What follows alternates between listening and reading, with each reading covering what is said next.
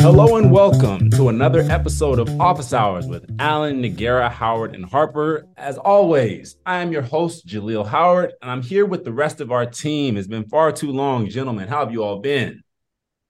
Good. Great. Good. Very glad, good. Glad we finally got back together. It's been far too long, but as always, we have plenty to discuss. Um, as you know, there, there have been increased attacks on efforts aimed at providing equitable opportunities to those who are often discriminated against and marginalized in our society. Uh, what may have started as conservative rhetoric has now been put into law in some places. Legislators, mostly Republicans, uh, want to get rid of diversity, equity, and inclusion offices um, end anti-bias trainings, banish diversity statements um, in states such as Ohio, Indiana, Oklahoma, and Texas uh, are even entering uh, entertaining legislation to chip away at these DEI efforts. Uh, and I feel like it's always our responsibility not just to provide analysts analysis, but also clarity. Um, so before we go deeper into these attacks and their implications, do you all mind just clarifying for our listeners what is DEI work, diversity, equity, and inclusion, and why is it important not just for education but for society at large? Diversity, equity, and inclusion is decidedly expansive. It is intended to uh, not only focus on race and people of color, but also other groups that have been both historically and contemporarily pushed to the margins in our societies, including in our schools.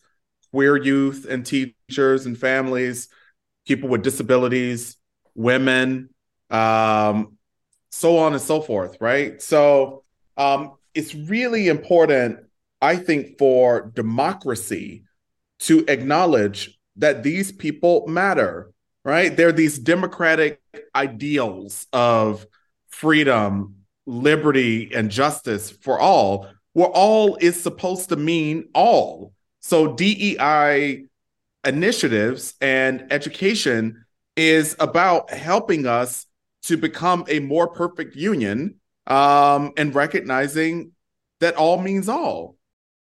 Yeah, I would I would echo what you just said, Shaun. I think that that that we're trying to help this country live up to its lofty principles and ideals. I see some folks now putting the J on uh, top of EDI, justice, and I think justice is one of the words that comes to mind for me. And I think justice is about is about doing what is right. Uh, justice is about recognizing and acknowledging past harms. Justice is about being as inclusive as possible. Uh, and justice is about, I think, in many ways, equity, trying to ensure that no group feels excluded or eliminated. You recognize structural disadvantage. You recognize the history of, of, of structural racism, uh, structural, you know, sexism. All the isms that exist are not just individual acts, but they are institutional actors that that that have affected folks for centuries in this company, um, in this country. And so that's why the goal is how do you begin to address and chip away at all those uh, disadvantages that folks continue to face even in the current moment. And I would add that there's just simply a pragmatic benefit as well. Um, you you you don't waste resources and the potential that's represented in the folks who are excluded. When you bring them in, then whatever goals you're trying to achieve are, are furthered. Whatever productivity you're seeking is is multiplied.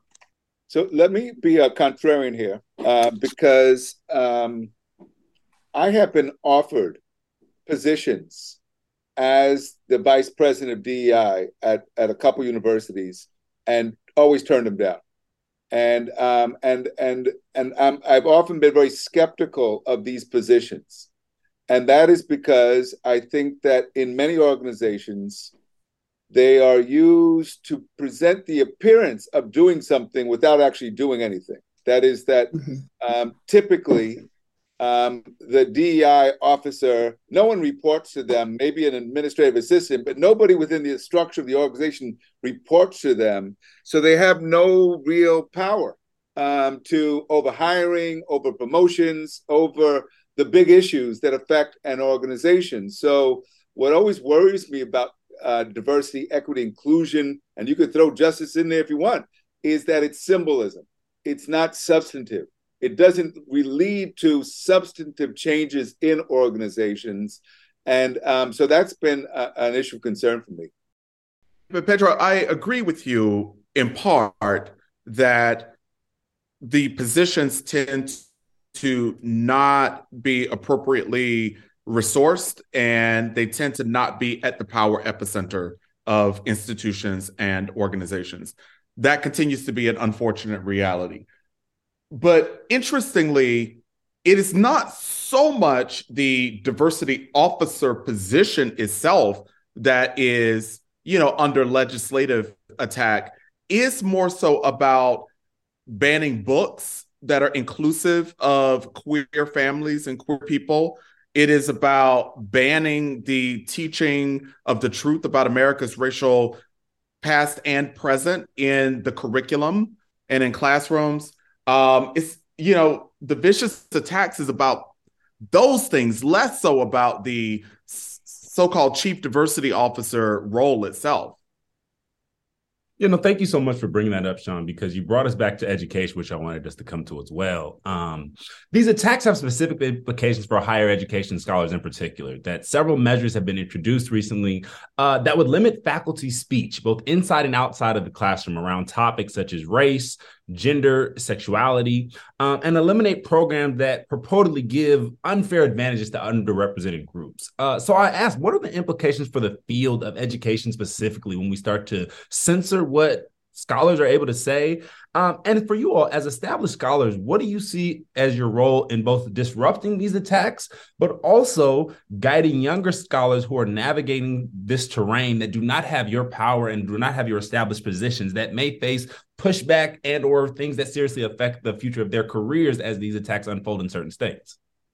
So I'll, jump in because I so I agree with what Shaun said that these these positions, this work is under attack. Um, in, in Florida and Texas and, and, and several states across the country. They are also going after DEI offices right now in Florida. They say anybody with that in their title, they're coming after you. They want to do an audit. So um, I, I think we have to see those attacks for what they are. It's a part of a racist backlash um, being waged across the country by right wing politicians. Um, is it a, in an effort to really go after anything that um, promotes um, the the opportunities for Black people and other people of color in this country. So that's what we see happening, and and we'll see that with the Supreme Court action, I think, in a few weeks. But um, I, I so then the question I come back to is given those attacks, where are we vulnerable? Where were we vulnerable before? Because um, while you know, so on the face of it, you know, um, like defend, you know, defending, for example, the curriculum and the right to a curriculum that is it is that is truthful about history, absolutely. But but here's where we are we, where we run into trouble with DEI. Some of what has been done in the name of DEI is questionable, right?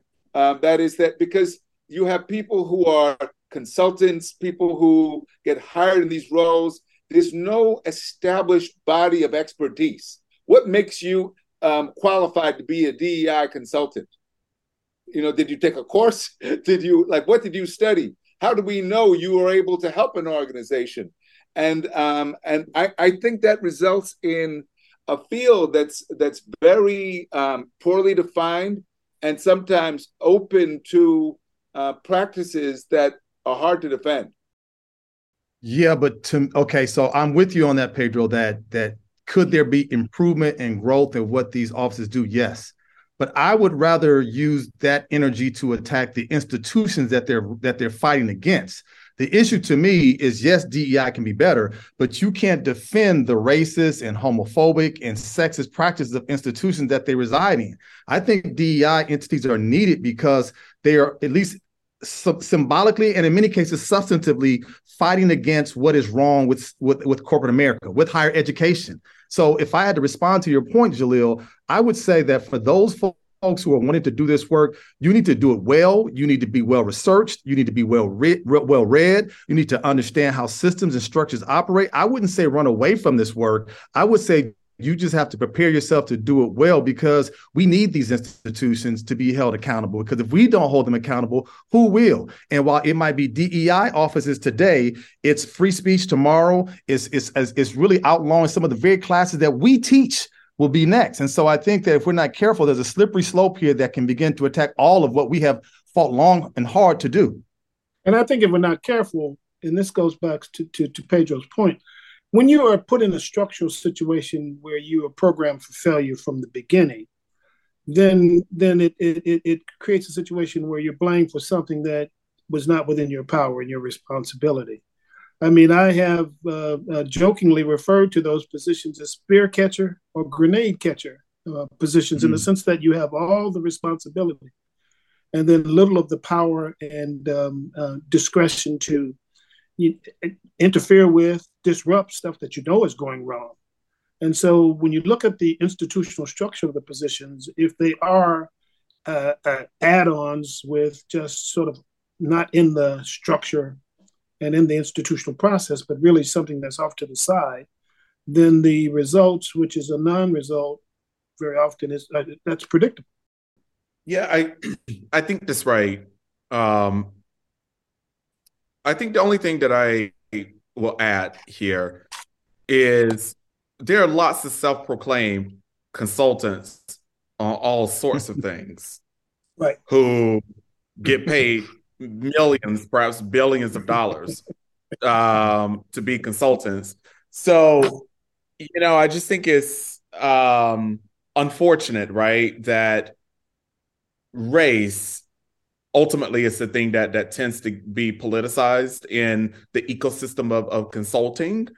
But i do agree with you dean noguera that we want we want actual subject matter experts who are not doing harm to schools districts colleges and universities. I agree that we need standards for the integrity of the work but i also agree with professor howard that the people doing the consulting aren't the biggest problem. The biggest problem are the institutions and those structural and systemic barriers that they and others are attempting to respond to. But in many in many instances, those consultants, their work gets watered down, reduced down to nothing but silliness because they're trying to operate within a mm-hmm. political mm-hmm. structure that isn't willing to be pushed or mm-hmm. isn't isn't welcoming of rigorous structural and systemic reform. Mm-hmm, mm-hmm, Can I pose a mm-hmm. question to Dr. Harper? Because you you've been working with these DEI officers around the country. Um, what are you hearing from them in terms of their ability to defend themselves and um, and and the work they've been doing um, now, given these attacks? Yeah, I'm really glad you asked because it affords me an opportunity to go back and clean up something that I said earlier. Um, those folks are absolutely under attack. I did not mean to suggest that they were not earlier. Um, I think I was attempting to just sequence and say that it's really the books and the curriculum and those things that's most under attack. But those folks are under attack as well. And that's what I'm hearing from them that they feel especially vulnerable to termination. Um, they already didn't have a ton of power and protection. They have even less of that now. Um, their budgets are being cut. Their staffs are being cut. Um, yeah, those that, that that's what's happening to you know many of those professionals who are th- these are professionals that we're talking about, right? These are folks who have committed their entire careers in some instances to advancing DEI work. What a shame. Can I add something onto this? I think I think that Dean Noguera is a very good question. And I think in some ways, when done well, what I've seen DEI initiatives do, it forces institutions that oftentimes operate with blinders on to have to take the blinders off and begin to do something as simple as the count. Like, how many folks of color have we hired in the last five years? How many folks of color do we have in positions of influence? How many women have we promoted to leadership positions? These are things that that women of that women and people of color think about all the time. Whenever I walk into a room, I'm always looking around to see where do I see folks, you know, who look like me? Where do I see women? And I think many folks who are on boards and, and positions of power these institutions never think about that. And so, at the very least, at the base level, I think with good DEI work and say, okay, let's begin to take inventory over your hiring practices, your promotion practices, who's in positions of influence and power. And then let's put together a strategic plan that says, how are we going to change this? How do we begin to recruit, retain, promote, support all the folks who have been doing the same work, if not harder, than the folks who have privilege but have not gotten opportunity? I think that's the kind of structural change. Let's look at the policies that you have in place practices that have been in the way? What are the obstacles that exist? Some of these things that we see in plain sight I'm blown away how much folks who work in these environments every single day say we never thought about that, or I never noticed that we have no no black folks in our in our leadership team. I never recognized that there are no women who are part of our executive board. So it's kind of putting the obvious to us and trying to make it obvious to them. And and and I like that, Tyrone, and I would add, of course, the accountability piece because mm-hmm, the inventory mm-hmm. is so critically important and and and laying out a plan for change is so critically important but then ultimately there has to be some rigorous accountability and some real commitment to resources and authority mm-hmm. and leadership mm-hmm. to achieve the goals because we do know that what universities value they will put resources behind authority behind and just make it clear that that is a priority and then it becomes more likely to be achieved mm-hmm as as the host, I think also as the youngest person here, I think it's always important to bring the plight of young people to the table. Um, and I think in this discussion, as we hear folks who have dedicated their careers tackling much of what we've discussed in this in, in our podcast session today, uh, you can't help but think about all the progress that's been made in these efforts. As I think Dr. Howard, like you said, make the the obvious more obvious to folks that have those blinders on. As we now see many of these pro- progressions being regressed, right? As we're starting to see legislating pushing put in place to stop that, to ban books, right? To make DEI efforts have lower budgets, whatever that means. I'm curious about what the implications are, and I'm I'm still stuck on what you said to start us off, Dr. Harper, about a more perfect union created by these DEI efforts, what does it mean as we continue to roll back and compromise much of the things that we have called human rights, civil rights, equity, justice, all the things? As we roll back on many of these things in our country, what do you all see as the implications, and not just education, but society writ large if we don't address these issues?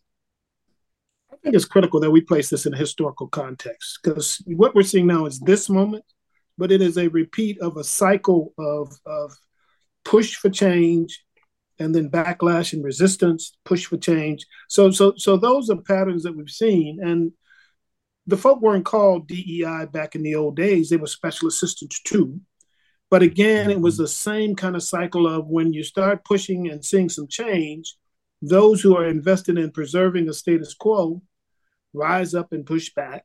And then the people who are trying to lead the change, if they don't have the resources, if they don't have the authority, if they don't have the accountability, then then then what gains are are achieved are minimized and even reversed.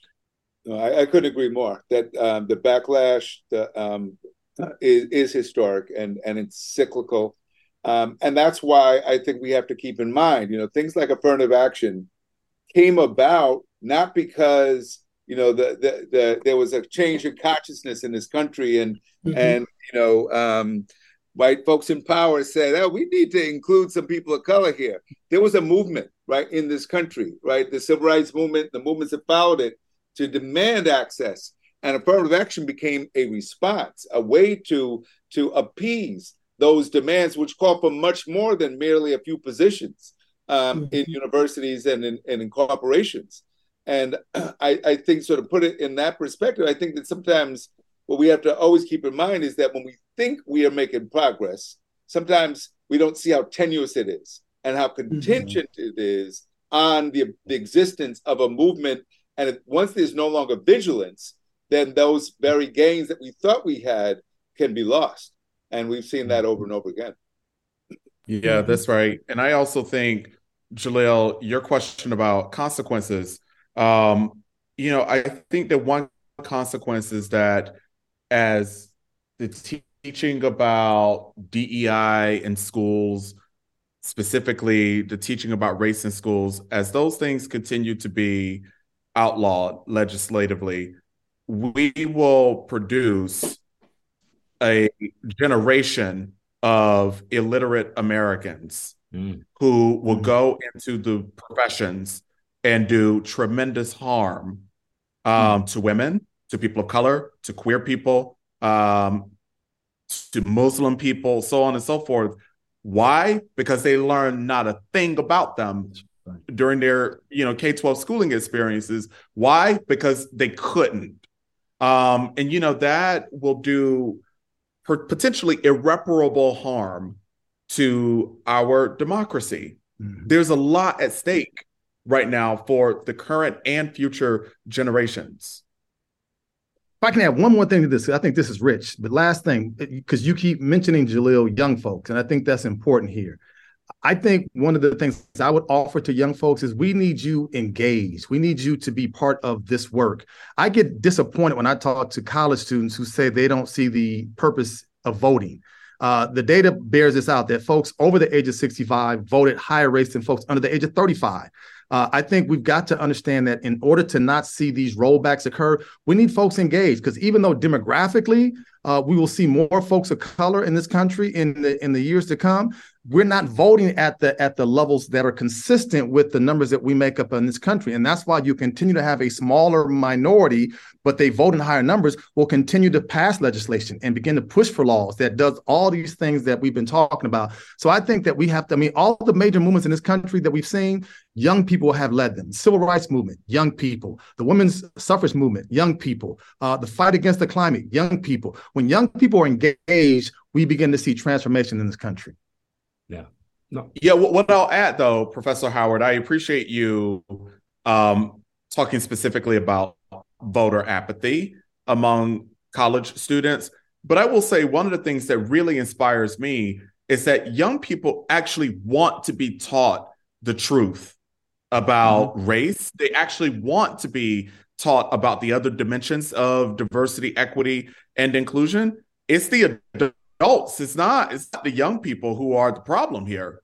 Um, so you know, again, what a shame that we are willing to let these politicized attacks rob young people who actually don't want to be miseducated of you know the kind of of learning that they deserve no, Shaun, I so much appreciate that comment and and the way you all weighed in. I think I got to go back, Dr. Allen, for putting this moment in context, right, and, and, putting in its place in history, as you said, is important. But I'm going back to what Shaun said about the fact that these young people want to be engaged, and in many ways, this is we kind of ended with this call to action for young people. And what I so appreciate is we're also in this moment in which young people do not have to look to teachers for their information they have other mm-hmm. places that they can go and learn, and they are they are more than willing to go out and do that and challenge their teachers in the classroom. So I think I, I love the way in which we're able to, to bring this full circle, right, and putting our faith in young people that, in spite of what older generations may be trying to put in place and ban, that we mm-hmm. have a, a growing generation of young people